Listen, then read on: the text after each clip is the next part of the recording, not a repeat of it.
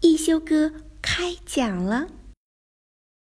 一休哥是个古灵精怪的小神童，舞蹈跳得远近闻名，吹拉弹唱无一不通，就连画笔耍起来也是妙笔生花。一天，一休哥从葫芦王那里得到一本宝书《艺术故事会》，书里记载了珍贵的艺术作品背后的故事。小朋友们，你们想知道是什么样的故事吗？听。一休哥开讲了，艺术家是怎样炼成的？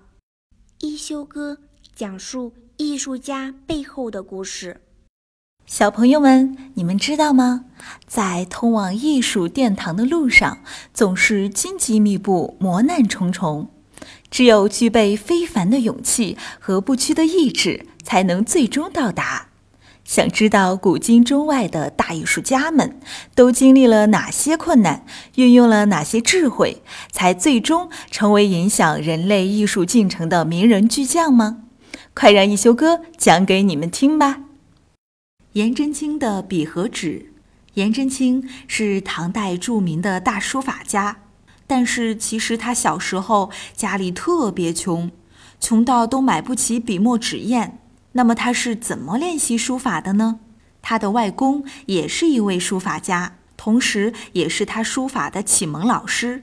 颜真卿天资聪颖，学得很快，而且特别勤奋，经常因为练字忘记吃饭。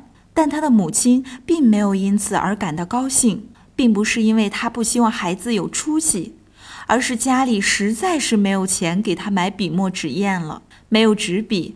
孩子要怎么练习书法呢？懂事的颜真卿心想，虽然笔墨可以省着用，但是这样下去也不是办法。直到有一天，他想到了一个好主意：“妈妈，我找到不花钱的笔墨了。”颜真卿端起了一碗泥巴水，说：“你看，我可以用刷子当笔，泥水当墨，在墙上练字。那你练完以后呢？”练完以后，用清水一冲，墙上的字迹就没有了，可以接着练。这不就是不花钱的纸和笔吗？颜真卿的故事讲完了。